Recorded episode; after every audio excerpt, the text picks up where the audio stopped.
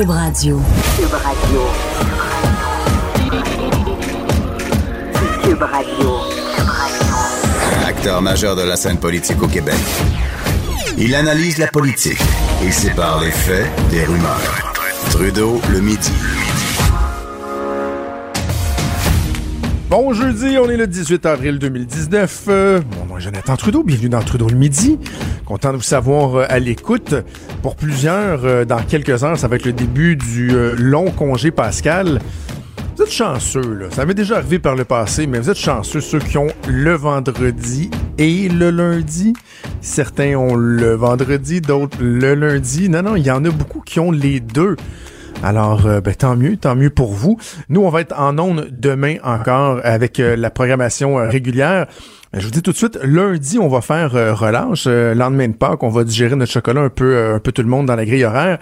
Mais il y a un week-end spécial qui s'en vient à Cube Radio. Premièrement, lundi le 22 avril, journée où on va faire relâche. Ça va être l'occasion pour vous de vous taper des balados. Si vous n'avez pas eu le temps d'en écouter sur notre application, sur le site Internet de Cube Radio, on va vous en présenter en série, là, du bon vieux binge-watching, comme on fait avec les séries télévisées.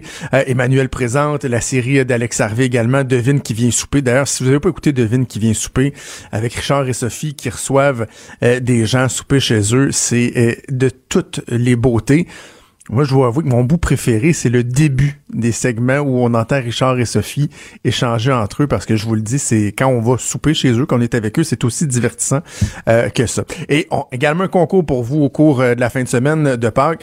C'est pas compliqué, là. Puis c'est le fun, c'est payant. Vous allez aller vous promener sur l'application de Cube Radio, et dans les descriptions des émissions ou des balados, vous allez trouver des petits émojis de Pâques, là, tu sais, des petits poussins, des petits œufs, des trucs comme ça. Vous allez aller sur la page Facebook de Cube, en privé, écrire où vous avez vu les émojis en question. Vous courez la chance de gagner des paniers de chocolat d'une valeur de $250 qui sont offerts par Joanne L'Heureux Chocolat.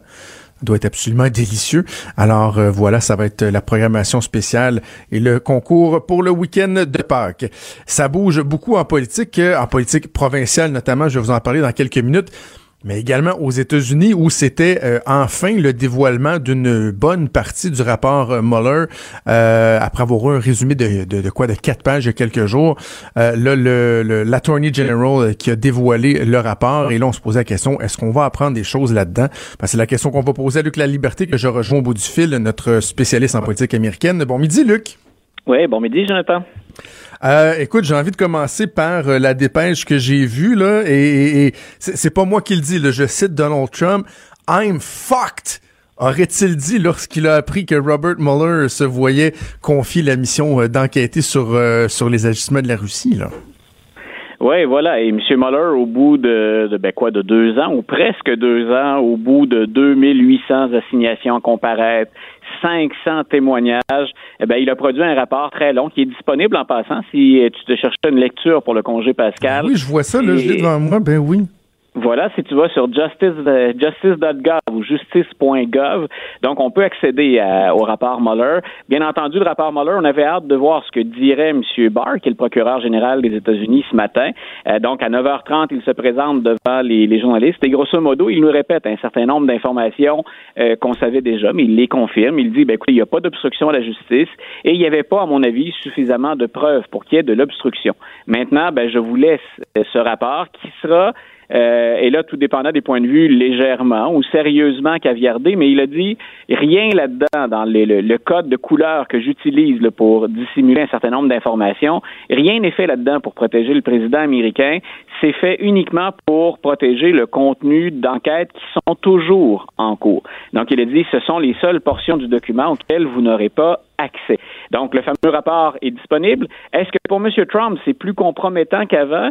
C'est certain que quand on va fouiller dans le détail le rapport Mueller, il y a un certain nombre d'informations là-dedans qui vont être toujours troublantes, mais grosso modo, ça vient confirmer des choses qu'on savait déjà. Ce que vont dire les démocrates, par exemple, c'est que le rapport va montrer que M. Trump n'est pas toujours éthique dans ses comportements et qu'il avait bien hâte de bénéficier d'un certain nombre d'informations. Ça ne signifie pas pour autant qu'il y ait de la collusion, qu'on ait opéré conjointement avec la Russie dans ce dossier-là. Puis on verra ensuite dans les pratiques du président, dans les gestes qu'il a posés, tout ce qui a attiré l'attention de Robert Mueller. Parce qu'il faut rappeler que pour l'obstruction de la justice, il a dit « Je ne parviens pas à trancher ». Je peux pas disculper totalement le président, mais je ne connaissais pas ses intentions. Je peux pas aller au fond de la question. Donc, je peux pas dire non plus, hors de tout doute raisonnable, qu'il est coupable.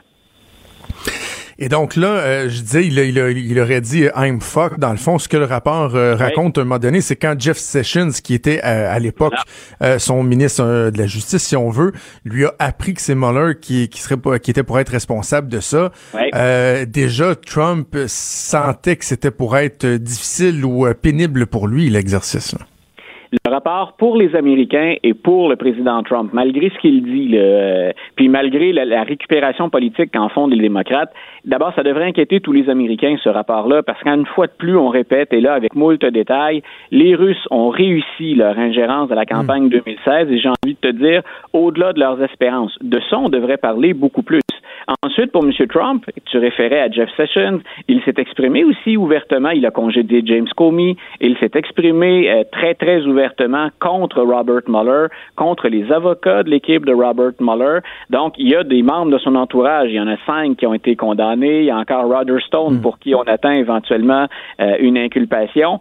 Ça fait ressortir du côté de M. Trump également toute une campagne de salissage. Et M. Trump ne peut pas dire « je suis blanc comme neige » au terme de tout ça. C'est quoi la suite des choses? Parce que hier, on en parlait à la joute, Luc, puis je disais, bon, les démocrates doivent être prudents parce que s'ils tentent de récupérer ce rapport-là, mais que dans le fond, on n'apprend pas grand-chose, ça va encore passer plus pour l'acharnement, puis il serait temps qu'ils passent à d'autres choses. Or, là, bon, on est à peine, 2 heures après la publication du rapport. Est-ce que tu sens qu'il y a peut-être de la matière vraiment particulière pour les démocrates pour aller plus loin? Est-ce qu'on apprend des choses vraiment explosives? Les démocrates essaient de maintenir tout ce qui peut être nuisible, tout ce qui peut être un boulet pour l'administration Trump et pour l'équipe de réélection du président Trump.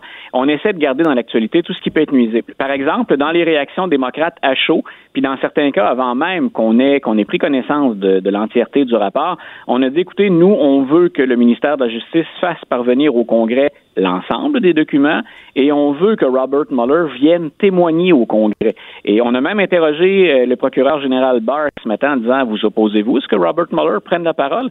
Et M. Barr a dit non, moi je n'y vois pas d'inconvénient.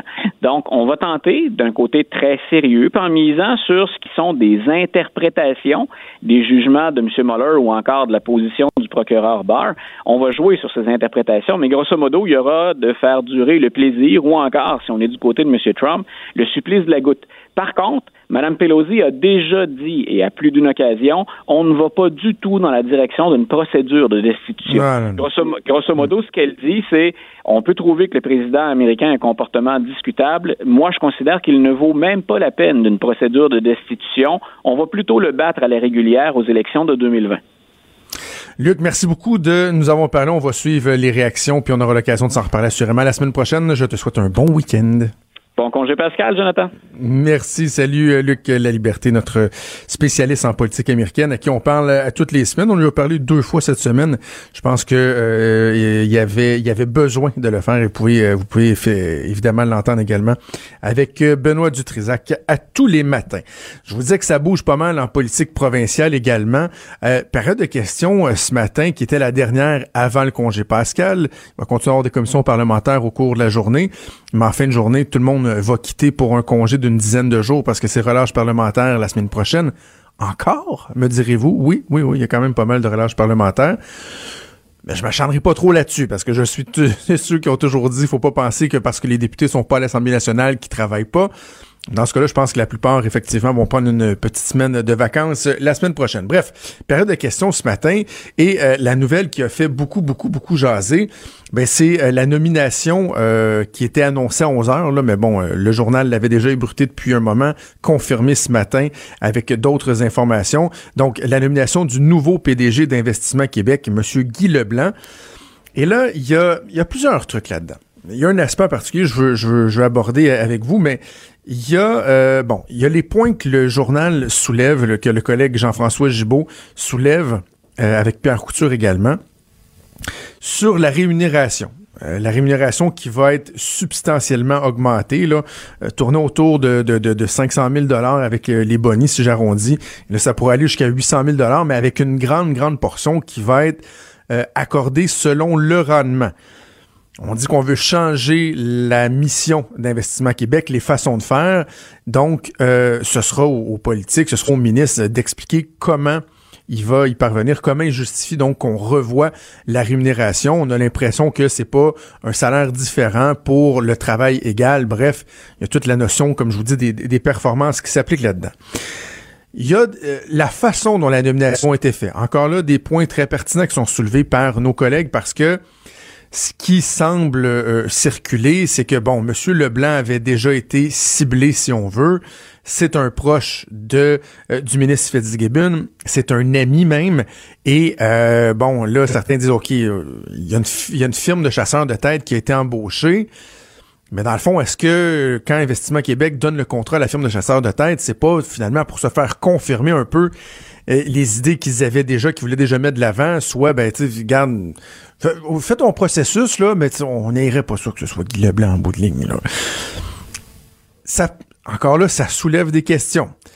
Mais là où, par contre, moi, je mets un haut là, c'est sur l'attitude des oppositions ce matin, qui ont été sans pitié envers le gouvernement, envers François Legault, en disant vous avez tellement promis lors de votre passage à l'opposition que vous, les nominations partisanes, c'était fini avec vous, que vous n'en feriez plus. Vous avez tellement décrié le Parti libéral du Québec qui nommait ses petits amis, hein, un chum c'est un chum, puis etc., etc.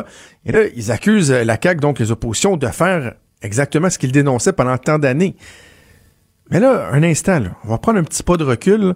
Il y a une différence entre une nomination partisane et de nommer une personne avec laquelle on a des atomes crochus, qu'on partage une vision de voir les choses, en qui on a confiance parce qu'on va lui confier de grandes responsabilités. Une nomination partisane, comme on l'a vu souvent dans le passé, entre autres avec les libéraux, c'est de prendre un ami du parti, un fidèle contributeur, quelqu'un qui a rendu de loyaux services, qui a toujours été proche d'un parti, qui n'a pas les compétences pour un emploi X, et de dire, ben écoute mon chum, on va te donner ce job-là parce que, hein, petite tape sur l'épaule, t'en as tellement fait pour nous, t'es un fidèle soldat, on va te nommer là, puis pour les compétences, on repassera, c'est pas grave. Tes fonctionnaires s'occuperont de faire la job. Ça, c'est une nomination partisane. Et là, de voir Pierre Fitzgibbon qui dit, ben moi, il y a un gars que je connais, parce que, bon, M. Fitzgibbon vient des milieux économiques, connaît beaucoup de gens. Il dit, avec ce qu'on veut faire avec Investissement Québec, moi, je connais une personne, c'est un ami, je le connais bien, j'ai confiance en lui. On a même déjà été partenaires dans certains trucs en business ensemble. Guy Leblanc, il a toutes les compétences. Tu sais, le gars a été PDG de PricewaterhouseCoopers. Tu sais, PwC, c'est très gros. C'est très, très gros. Il a assurément le CV pour occuper cet emploi-là. Le ministre, lui, sait où le gouvernement veut amener Investissement Québec, c'est ce que lui veut faire avec Investissement Québec, et considère que Guy Leblanc a les compétences pour mener à bien ces objectifs-là, et qui vont partager, si on veut, une vision commune de ce que doit être Investissement Québec. Alors que le ministre dit que le ministre favorise la candidature d'une personne qui correspond à ses objectifs, j'ai de la misère à voir qu'est-ce qu'il y a de répréhensible là-dedans, là. Puis, à contrario, est-ce que le fait d'être l'ami d'une personne qui est en politique, qui est ministre, vient automatiquement vous discréditer d'occuper un emploi X? Est-ce que Guy Leblanc, parce qu'il est ami de Pierre Fitzgibbon, d'emblée aurait dû se dire « Ah, Colin, c'est plate, j'aurais peut-être aimé ça, ce job-là, mais je pourrais pas, hein, Pierre, c'est mon chum, fait que ça vient me discréditer. » Ouais, alors, ou sinon, c'est quoi? Il faudrait que le ministre de l'économie, quand il arrive en poste, idéalement, qu'il connaisse pas vraiment ça. Qu'il connaisse pas le milieu des affaires parce que ça le rend susceptible d'être intéressé à nommer quelqu'un avec qui il a déjà fait de la business et que là, on va lui dire « Ah, c'est ça, là, un chum, c'est un chum, tu nommes tes amis. Voyons. » Tu sais, je trouve que quand on va là, on va trop loin. On l'échappe, on dérape un peu. Qu'on pose des questions sur la façon que ça s'est fait, sur la rémunération, oui, parfait. Mais franchement, d'instrumentaliser ça de la part des oppositions au gouvernement pour dire, regardez, contrairement à ce que vous aviez dit que vous deviez pas rien à personne, vous avez menti, puis c'est un peu ce qu'on a, laissé entrevoir ce matin, et vous nommez des petits amis du régime. Je trouve qu'on n'avance pas, vraiment quand on fait ça. Bref, une nomination qui fait jaser. Reste à voir si ça va coller ou si finalement on va laisser M. Leblanc entrer en poste et mener à bien les objectifs du gouvernement. Bougez pas. Cube Radio, autrement dit. Trudeau le midi. On est jeudi, je m'entretiens avec Geneviève Peterson, ma collègue des effrontés. Comment ça va, Geneviève? Ça va bien, Jonathan, toi? Oui, ça va bien. Ce matin, on va parler, entre autres, commençons par ça, sur les critères de sécurité qui sont resserrés pour les enfants. Et là, on partons de ça, puis on élargira la discussion, là, mais sur les sièges d'appoint. Là, les nouvelles réglementations, ce qu'elles dictent, c'est que lorsque vous avez un enfant qui est rendu au 3e stade, là, juste le booster qu'on appelle le siège d'appoint, ben là, désormais, il faudra attendre d'être rendu à l'âge de 9 ans, d'avoir atteint, entre autres, une grandeur de 4,9 pieds, hein, presque 5 pieds, là. Et ça soulève la question, est-ce que des fois on est en train de virer fou avec la sécurité ou au contraire, est-ce que c'est pertinent tout ça? Qu'est-ce que t'en penses? Moi, pour vrai, Jonathan, quand j'ai eu vent de cette nouvelle mesure qui entre en vigueur aujourd'hui, hein, par ailleurs, et tenez-vous bien, là, les gens qui n'ont pas envie de respecter cette loi-là parce qu'ils trouvent que ça va trop loin, bien, ils s'exposent quand même à de lourdes amendes pouvant aller de 80 à 100 $, mais surtout 3 points d'inaptitude de perdu sur leur permis si on se fait pogner. OK, c'est pas juste une recommandation. C'est pas une joke, là. Non, c'est à partir d'aujourd'hui, puis les policiers vont nous avoir à l'œil. Moi, quand j'ai vu ça aller, j'ai dit, bon, une autre affaire. Parce que n'importe qui a des enfants ou qui a des enfants dans son entourage, OK, qui doit les transporter, eh bien, nous fait de l'espèce de chemin de croix que constitue le maudit siège d'auto. OK? On sait jamais lequel acheter. On sait jamais... quand sortir le bébé de la coquille, quand le mettre en avant, quand le mettre en arrière, ça change tout le temps. C'est tellement compliqué là, que maintenant, les services de police, il y a un agent formé par station de police pour pouvoir aider les parents avec le siège d'auto pour aller vérifier que tout est conforme parce que ça a été prouvé que le 3/4 des sièges qui sont installés dans les voitures ne sont pas installés conformément aux normes de sécurité. OK? La plupart des gens qui ont un bar d'auto, là, il est juste pas bien installé. Puis une autre affaire, là, on s'entend-tu que si tu te fais foncer dedans par un 10 roues, là, que t'aies un siège d'auto ou pas, là, ça va rien changer. OK? Absolument rien. Mais là, sauf, c'est extrême un peu. Ben, je comprends. Il y a un entre-deux entre le 10 roues. Mettons que t'as un petit accident, Jonathan. Mettons que t'as un petit accident. La raison pour laquelle ils ont décidé de mettre cette loi-là en place, évidemment, c'est à cause du positionnement de la ceinture de sécurité. Si l'enfant fait pas, justement, 4 pieds 9 ou 145 cm, personne ne sait c'est quoi des centimètres en passant. C'est très, très drôle. 4 pieds 9. Donc, il y a plus de risques au niveau des blessures cervicales, de la colonne vertébrale, plus de risques aussi au niveau des blessures, des organes internes, donc de graves blessures. Donc, c'est pour des raisons de sécurité. Exact, parce qu'on dit que si la sécurité, la ceinture de sécurité est trop haute, là, donc à côté un peu dans le cou, ça peut avoir des conséquences. De whiplash, là, si on veut, de la façon que la ceinture est positionnée. Donc, le banc d'appoint, contrairement aux autres bancs qui assurent carrément la sécurité, c'est le banc lui-même. Le booster fait juste te surélever pour que la ceinture soit bien positionnée puis être optimale. C'est ça. Puis là, moi, je me disais, mon Dieu, on est-tu en train de virer hystérique au Québec? Ben, pas pantoute, on est quand même pas les premiers à faire ça au Canada. Il y a 9 autres provinces, en fait, hein, qui ont la même loi. Puis aux États-Unis, c'est 27 États qui ont adopté une règle similaire. Donc, on est un peu à la traîne pour une fois. Là, on n'est pas trop obsédé. Mais ça m'amène à me poser la question. Tu disais, est-ce qu'on en fait trop? Est-ce qu'on est trop en train de capoter avec la sécurité? Moi, je pense que la réponse, c'est oui, honnêtement. Là, puis je veux pas... Là, je veux pas faire la vieille matante qui dit dans mon temps, on conduisait avec une bière entre les deux jambes, puis on s'assoyait 6 en arrière, puis on n'avait pas de problème. C'est pas ça, OK? C'est vraiment surtout pas ça. Tu viens du Saguenay, là. Oui. C'était populaire chez vous, ça? Je pense qu'il y a des gens qui conduisent encore la bière entre les deux jambes au Saguenay. C'est un problème, l'alcool au volant là-bas. Mais ça, c'est un autre sujet. Mais il n'y a pas de taxi, il n'y a rien, il n'y a pas de transport en commun. Fait que prendre son char quand t'es un peu chaud, c'est comme un peu parfois la seule façon de rentrer chez vous, honnêtement, là. Fait qu'il devrait peut-être voir à ça. Mais c'est ça, pour revenir à notre espèce d'hystérie collective. Puis je sais pas si ça fait longtemps que tu es allé magasiner un siège d'auto pour tes enfants, Jonathan, mais on mise beaucoup sur, justement, cette peur, cette insécurité-là. On mise beaucoup sur il faut acheter le meilleur siège. Mais moi, je me suis fait pogner, là. J'ai acheté un siège de bébé super cher, un siège qui fait toutes les étapes, là, qui passe de la coquille au booster, là. Ça, c'est juste une excuse pour me le vendre 700$ au lieu de 300, on s'entend, là.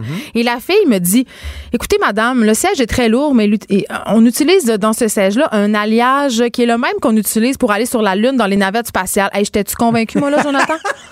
J'étais-tu convaincue de faire la meilleure affaire pour mon enfant? J'étais-tu donc ben une bonne mère, un bon parent qui voir si j'allais lésiner sur la sécurité de ma précieuse progéniture de même. Non, Kenini, Jonathan, j'ai déboursé le 700$, je l'ai mis sur ma carte de crédit puis je suis sortie dedans, on a l'impression d'être une meilleure personne. C'est ça qui se passe. Absolument, parce que dans le processus de vente, ça se peut qu'on te laisse penser, qu'on te laisse entrevoir que si tu prends l'autre modèle il est moins sécuritaire. Qui est à 300, wow, c'est correct, mais ça se peut que ton enfant il soit pas bien ben en sécurité. Ça se peut qu'il devienne quadraplégique, Jonathan, puis tu veux pas ça. Tu veux pas ça. De par ta faute. Mais ils utilisent beaucoup ça. T'sais, on niaise, mais c'est quand même ça quand tu fais le choix du siège pour enfants. Puis un truc, bon, c'est sûr. La mesure, elle est légitime, là, je crois. Évidemment, ça a été prouvé que les risques de blessures étaient plus grands. Mais essaie donc d'expliquer à ton enfant de 8 ans que ça fait 3 ans qu'il est dans le banc de grand, là, qu'il faut qu'il retourne dans son booster, tu vois, chose. Ouais, des heures et des heures de plaisir. Il n'y aura pas de clause grand-père, là, comparativement à d'autres lois qui sont présentées non, ces semaines-ci. Il n'y aura pas de clause grand-père. Puis on est mêlés, on ne sait plus. L'autre chose, Geneviève, c'est les dates d'expiration sur les bancs. Hey, ça, c'est-tu de la bullshit, rien qu'un peu? C'est-tu une affaire pour vendre plus de sièges? Il se passe quoi? Et moi, il y a... ça fait un an ou deux. Ça te désintègre. On avait 2 bancs qui étaient plus bons, ni pour mon grand, ni pour ma plus petite. J'avais un ami qui avait des enfants plus jeunes. Et là, il cherchait des bancs. Fait que là, j'écoute, j'en ai 2, tu sais, je vais t'es donner. Il dit, ben non, je vais t'es payer. Je dis, non, je vais t'es donner. Il dit, non, je vais t'es payer. Ils sont expirés. Mon principe était que, écoute, je vais être bien honnête avec toi, ils sont expirés. Donc, moralement, je me sentirais mal de te charger pour quelque chose qui est pas légal. Tu fais ce que tu veux. C'est comme si j'avais mis sur le bord du chemin puis tu les avais ramassés. Mais c'est ça, là, parce que je me dis, écoute, si lui, il se fait inspecter, il va se dire, oh, monsieur, votre bain, il est expiré, comme s'il était plus bon. Mais je me demande si on peut avoir une amende. C'est du plastique rigide, là. Hey, moi, je me suis informée, tu connais, Jonathan, mon grand sens de la pugnacité. Je voulais aller au combat avec ça, OK? Je me suis renseignée sur c'était quoi la raison derrière l'expiration des sièges d'auto, puis c'est le styromousse qui est utilisé à l'intérieur qui sèche. Oh, ouais! Grosse affaire, Jonathan. Et c'est le styromousse qui sauve la vie. Okay. C'est pas le styromousse qui sauve la vie pour 2 cents. Rendu là, c'est comme une planche de piscine, là, franchement. C'est tout moi où j'avais tracé la ligne avec les sièges de bébé, c'est la courroie, là, le harnais que t'es supposé d'aller attacher en arrière. Y a-tu déjà quelqu'un qui a fait ça? Ben, en tout cas, je te confirme que ma blonde, elle me gosse pour que je le fasse. Mais tu au nombre de fois, des fois, t'enlèves un banc parce que finalement, c'est la belle-mère qui va garder ou t'as des trucs dans l'auto à rentrer ou quoi que ce soit. C'est déjà tellement chiant de faire et de défaire un banc. C'est pas des blagues, là. Ça fait partie des motifs très significatif pour moi de ne pas avoir un 3e enfant. Ah, je suis tanné des bancs de tout. Non, mais attends. Là, tu sais, c'est quoi la nouvelle affaire? Un booster aussi, ça se gère bien quand même. Mais pas la ceinture en 3 points. Puis c'est quoi la nouvelle affaire, là? La nouvelle hystérie, c'est que, il paraîtrait, Jonathan, que quand tu mets ton enfant dans son siège, dans son habit de neige, c'est dangereux.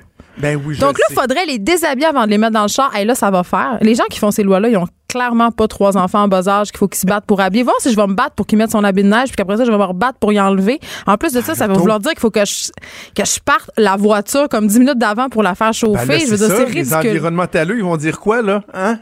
Ah, mon Dieu. Tu vas brûler du fioul, tu vas tuer la planète pour mettre tes enfants en sécurité? Il n'y en a pas question. Hey, je veux qu'on parle d'un autre sujet avant qu'on se laisse. Tu m'as envoyé un lien sur une campagne publicitaire qui a été lancée la semaine dernière pour favoriser la diversité corporelle. C'est Sokolov qui a lancé ça.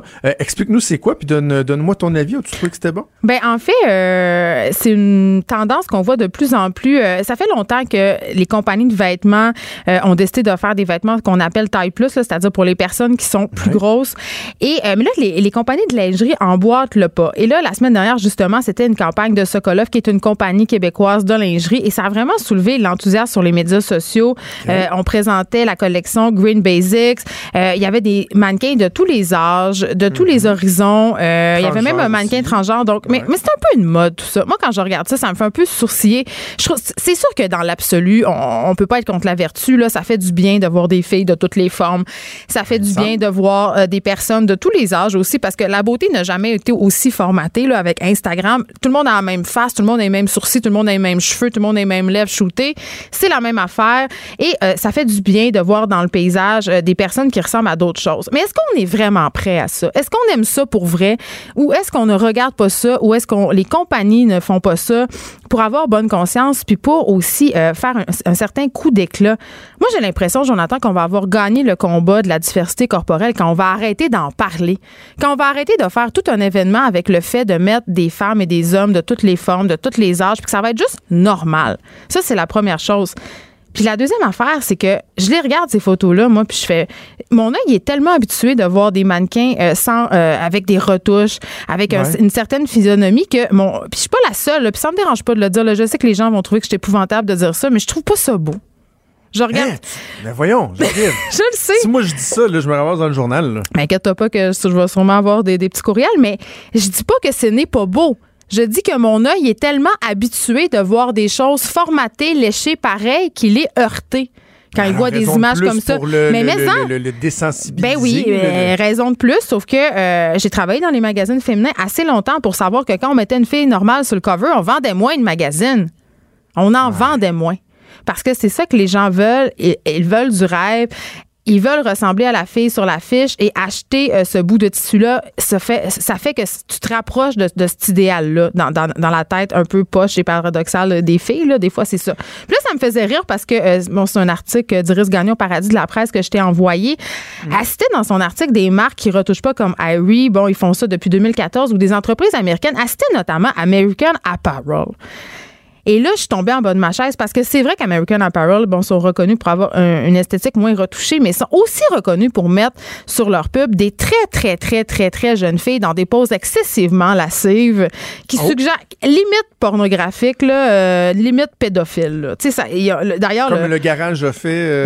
oui, on en a parlé d'ailleurs aux effrontés de cette campagne-là qui était épouvantable, là, qu'on pouvait voir la collection d'été du garage qui était destinée au festival, puis c'était basiquement des filles en maillot de bain avec un filet de pêche, puis sur une photo, il y avait une fille saoule qui se faisait tenir par deux amis pour rentrer chez... Ça n'avait pas de bon sens. Ouais. Et le fondateur d'American Apparel, j'allais dire, est quand même dans l'eau chaude depuis plusieurs années pour des scandales sexuels, des affaires de MeToo. Donc, ça me faisait un peu rire qu'il soit cité dans cet article-là. Mais c'est vrai, Jonathan, c'est une bonne chose qu'on nous présente autre chose. Mais les compagnies, quand même, là, c'est pas... Ils font pas ça parce qu'ils sont gentils, là. Ils font ça parce qu'ils sentent la manne, ils sentent que c'est un marché, puis que quand ils font des vêtements de telle taille à telle taille, ils se coupent complètement une grosse partie des consommatrices, parce qu'on le sait que la taille moyenne en Amérique du Nord, au Canada, c'est une taille 10 à 12. En même temps, c'est tellement délicat comme sujet. C'est très délicat. Est-ce qu'on peut reprocher à une compagnie de vouloir attirer le regard des gens? Bien sûr que non. Modifier les fautes. J'espère que tu vas bien comprendre que je suis pas en train de comparer les femmes à une voiture. Là. Mais ça c'est dangereux. Là. C'est comme si tu me disais je suis pas raciste, mais ok, je t'écoute. Vas-y, marche sur des œufs. Ben non. Je suis prudent, mais tu sais, une compagnie qui va faire une publicité pour sa voiture, là, tu sais, elle va prendre la voiture. Souvent, c'est le modèle que personne peut se payer, là. Tu vas voir le modèle, un moton qui vend du rêve, Sentra, mais avec les slicks, les gros Macs, hey, là, Jonathan, je le sais où tu t'en vas. Tu sais, dans le fond, il essaie de se présenter sous un meilleur jour, sachant très bien que la personne qui voit ça, elle va être attirée, mais bon, elle sait très bien que c'est pas tout le monde qui a ce genre de voiture-là et tout. Moi, je me dis, vive, oui, la diversité, c'est bien qu'on le fasse, mais en même temps, est-ce qu'on doit condamner systématiquement une boîte qui décide de faire du marketing autour, par exemple, de la beauté du corps de la femme puis d'un certain idéal qui est partagé par bien des gens? Tu sais, je comprends ce que je veux dire. Oui, je comprends, sauf que le problème, c'est que notre idéal, ça soit une seule et même chose, puis j'échappe pas à ça, là, je l'ai dit tantôt. Ouais. Mais, tu sais, on va prendre l'exemple de Victoria's Secret, OK? Victoria's Secret, qui depuis plusieurs années ignore complètement les consommatrices qui se plaignent, tu sais, disent que eux, leur objectif, c'est de vendre du rêve, donc de mettre des supermodels sur la passerelle. Et de plus en plus, Victoria's Secret perd des plumes. Ils génèrent beaucoup moins de revenus, ils sont en difficulté financière. Ben, c'est peut-être une piste des raisons pour laquelle ils sont dans l'eau chaude en ce moment, c'est qu'ils n'écoutent pas. Les filles sont tannées, surtout quand il est question de Victoria's Secret. Là, et c'est même pas du linge pour porter dans la vraie vie. Là. Je veux dire, c'était pas une mannequin check de 6 pieds 2, là, t'as l'air d'un jambon en saucissonné. Là. C'est pas... Ça n'a pas l'air confortable. Mais c'est-à-dire... Moi, la première, je suis un peu tannée que les fabricants de vêtements me fassent sentir comme étant inadéquate. Puis pourtant, je suis une fille qui correspond au standard quand même de minceur. Là. J'ai pas de problème de poids. Là. Puis malgré tout ça, souvent, quand je vais essayer des vêtements, je me sens pas bien parce que les vêtements sont taillés de plus en plus de façon uniforme. C'est-à-dire, les gens, ils veulent tellement des vêtements pas chers qu'il n'y a plus vraiment d'attention accordée aux coupes. Donc, quand tu vas t'acheter des vêtements, même s'ils sont en small, ils sont pas bien coupés. Puis c'était drôle, il y avait deux filles sur Internet qui faisait un statement, Jonathan, c'est tellement drôle. Deux filles taille plus, je pense que c'était 16 ans et 18 ans qu'elles portaient de vêtements. Ils voulaient prouver que les vêtements qui sont supposément taille plus, en fait, sont juste plus grands, qui sont pas adaptés du tout au corps des femmes rondes. Donc, ils avaient commandé des vêtements à des sites qui proposaient des vêtements taille plus et c'était hilarant. Ça arrivait, là, c'était des robes, c'était des poches de patates, c'était juste fait plus gros, c'était illogique. Fait que, ouais. Il n'y a pas de volonté. Il y a une volonté de montrer des marques, c'est de faire bonne figure, mais est-ce qu'il y a vraiment des gestes qui sont faits concrètement? De plus en plus, mais on a besoin de plus, moi, je pense. Dans le fond, la conclusion, Geneviève, c'est que rendons ça juste normal. Tu sais, pas dire, hey, regardez, mettre le focus, telle compagnie là, a favorisé la diversité dans sa campagne, donc que ça devienne juste quelque chose de normal. Puis posons-nous des questions sur notre propre œil. C'est pas pour rien que j'ai dit, puis je le sais que je me place dans une position qui est inconfortable de dire, moi, ça choque mon œil. Posons-nous la question, pourquoi ça nous dérange tant que ça? On a un maudit problème collectivement avec le corps de la femme, Jonathan.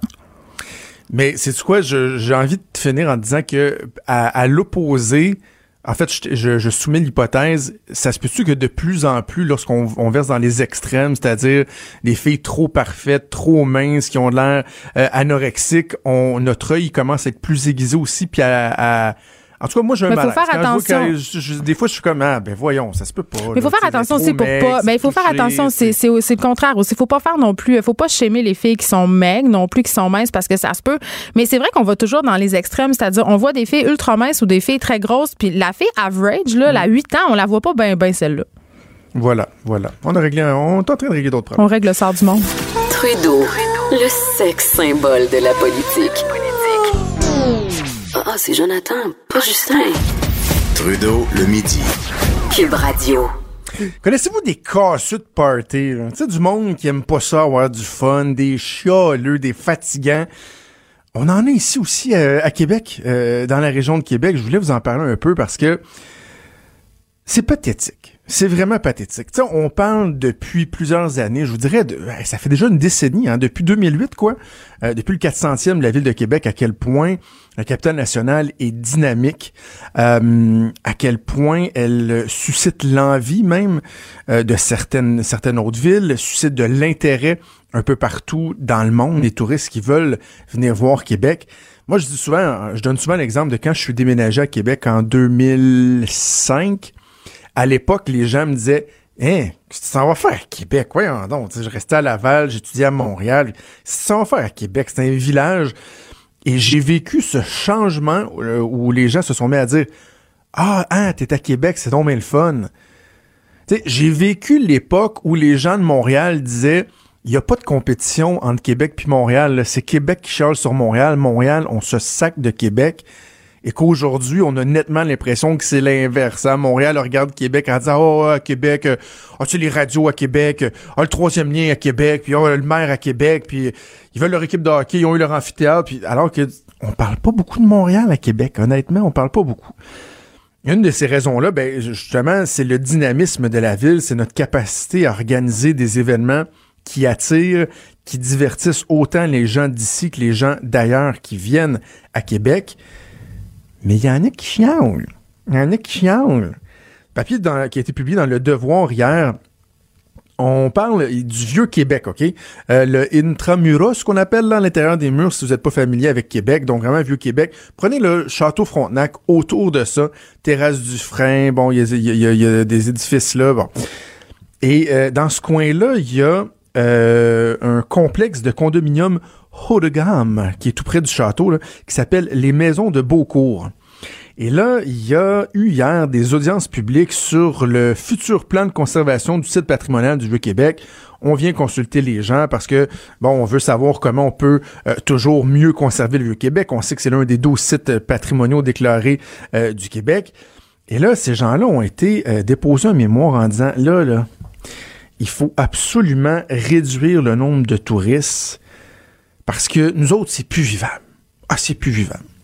Ils ont bien de la misère, ça vient gâcher leur gros fun. Ça, c'est des gens qui ont décidé de s'installer dans des condos en plein milieu du Vieux-Québec. T'sais, c'est pas, je vous dis que il y a eu une expansion au cours des 10-12 dernières années, mais il reste que le Vieux-Québec, tu sais, c'est, moi, je dirais ça, c'est pas nouveau d'il y a 10 ans, là, que ça attire les gens, que les gens veulent visiter Québec, puis, oui, il y en a plus qu'avant, mais il reste que, lorsque vous vous établissez dans le Vieux-Québec, vous vous doutez que c'est peut-être un peu moins tranquille qu'à Val-Bélair, mettons. Là.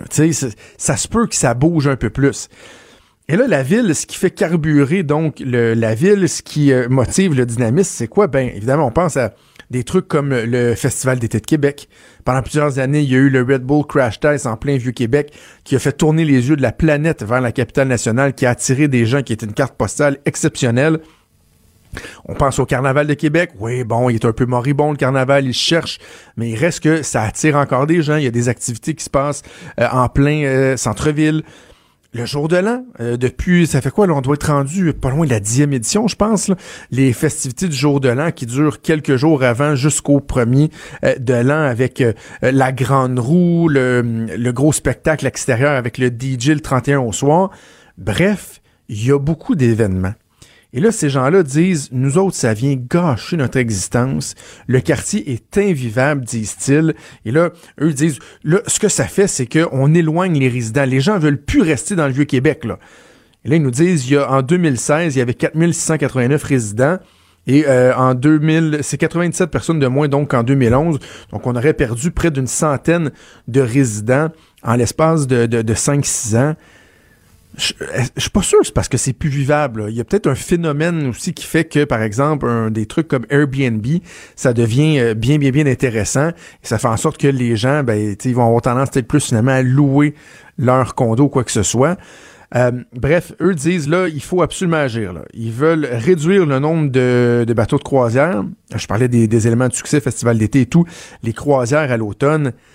C'est incroyable à quel point ça fonctionne, là. C'est sur une courte période de temps parce que c'est pas mal pendant la période des couleurs que les bateaux de croisière viennent ici. Quand les feuilles échangent de couleurs dans les arbres au mois d'octobre, on se doute que les gens viennent pas en croisière à Québec pour notre température, là. Il y a d'autres endroits à aller, mais ils viennent à l'automne. Donc, et pendant, c'est une semaine, 2 semaines? Il y a des navires comme ça se peut pas. C'est très populaire. Donc, eux disent, il faut réduire le nombre de navires de croisière qui vont accoster dans le port de Québec. Et ils veulent carrément, là, imaginez, là, à l'intérieur des murs, donc vraiment dans le Vieux-Québec, ils veulent interdire les autocars puis les calèches. On a encore des calèches qu'on aime ça ou pas, là, on peut se poser la question, mais sur le principe des avoirs, dans le centre qui attire le plus de gens, eux ils disent non. Des virées en calèche où des touristes font des tours de la ville en se faisant raconter l'histoire de la ville, l'architecture, etc. Non, nous autres, on veut plus ça. Tu sais, dans le fond, selon eux, là, les calèches, ça devrait être à la place Laurier, là, à l'entrée des ponts. T'sais, allô? Si t'as pas de calèche dans le Vieux-Québec, oublie ça, là, ça sert à rien. Et les autocars, ben, tu sais, s'il y a des touristes qui viennent visiter, qui veulent voir le Château Frontenac, qui veulent voir l'Assemblée nationale, qui veulent visiter les différents attraits qui sont dans le Vieux-Québec, là, c'est quoi, là? T'sais, encore là, faudrait les laisser, je sais pas, moi, à côté du stade municipal, là, en bas de l'autoroute Laurentienne, qui montent toute la ville au complet à pied. Voyons, ça n'a aucune espèce de bon sens. Ils veulent que tous les éléments comme festival d'été et autres soient vraiment déplacés, là, vers les plaines d'Abraham. Finalement, eux voudraient retrouver leur petite quiétude, leur petite tranquillité, et que ça bouge pas, Québec. Tu sais, ce dynamisme-là, il est essentiel à la ville, là, au développement de la ville, à la vitalité de la ville. Puis franchement, on s'excuse si on vient gâcher votre petite quiétude, là, parce que vous autres, vous êtes à côté de Château Frontenac dans un beau condo que vous avez payé ben cher, mais vous aimez pas ça entendre la petite musique en arrière, c'est plein d'Abraham pendant que le Festival d'été de Québec. Mais je m'excuse, mais vous avez fait un choix aussi, là. Vous avez fait un choix, puis vous allez être bien content aussi de revendre éventuellement peut-être votre condo et de voir la valeur que votre condo va avoir en raison, entre autres, de son emplacement géographique, qui est un emplacement qui plaît aux gens, justement, en raison du dynamisme de tout ce qui se passe là. S'il se passait plus rien, là, si ça devenait moribond, là, puis que juste un petit quartier là, dédié à certaines personnes, qu'on fait plus rien, là, il n'y en aura plus de valeur à votre condo, là. En tout cas, il va en perdre la valeur.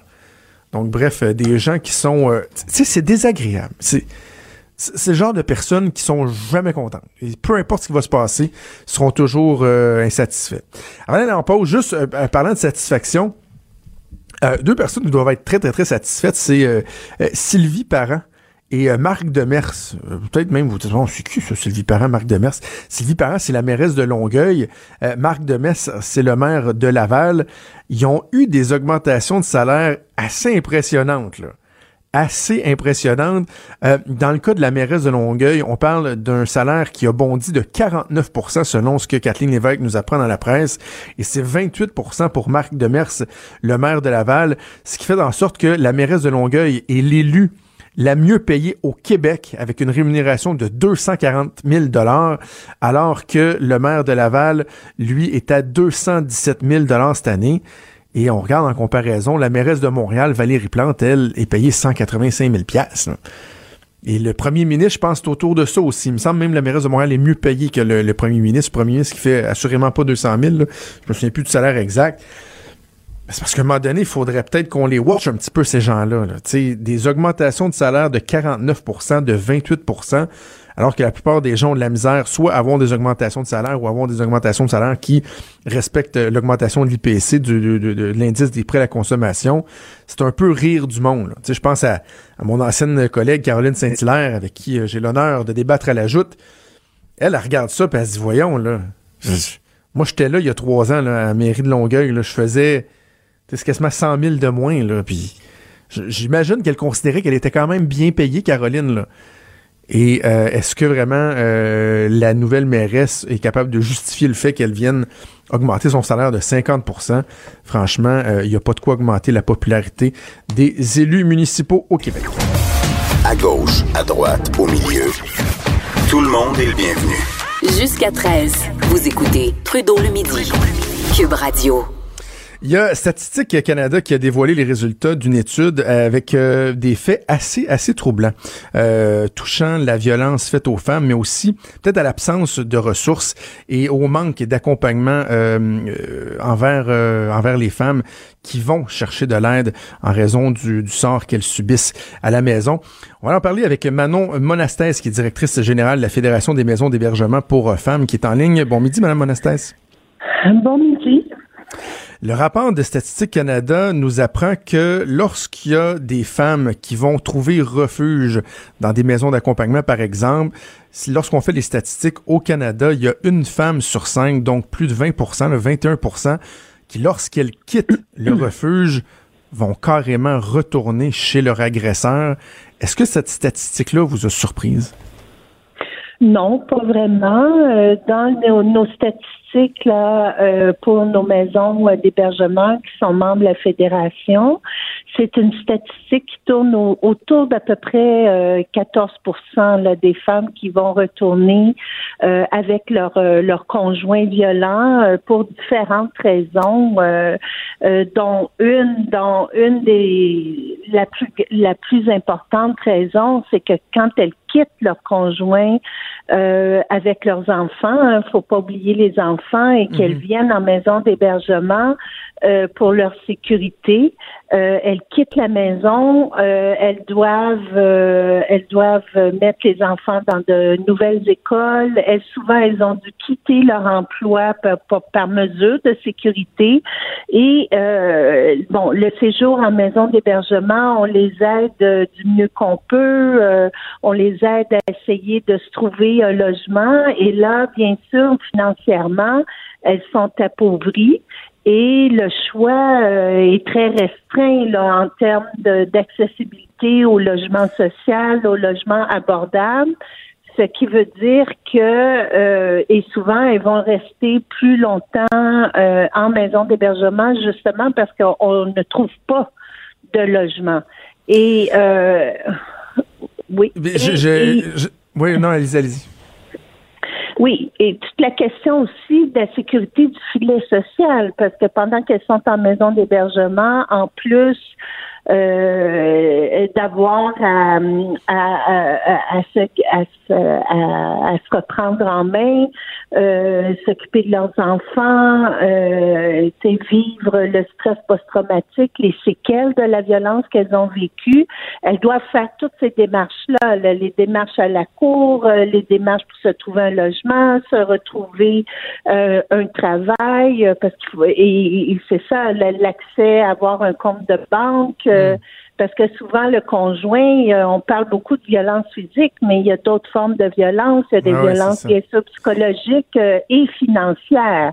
Et mais, souvent, Mme Monastès, justement, à ce titre-là, il y a un élément qui m'a, je vais dire surpris, mais j'ai l'impression que si, par exemple, on avait sondé les gens en disant, en affirmant qu'il y a 20% des femmes qui, lorsqu'elles quittent un refuge, retournent chez leur agresseur et qu'on avait demandé aux gens, selon vous, pour quelles raisons elles retournent, j'aurais eu tendance à croire que bien des gens auraient pensé que c'est en raison de la difficulté à se défaire de l'emprise de la personne. Tu sais, je sais pas si c'est cliché, mais tu sais, l'agresseur qui promet de changer, etc. Puis justement, est-ce qu'il y a une proportion que c'est ça aussi? Ben, ça fait partie du problème, bien sûr, mais c'est pas la majeure. C'est pas la majeure.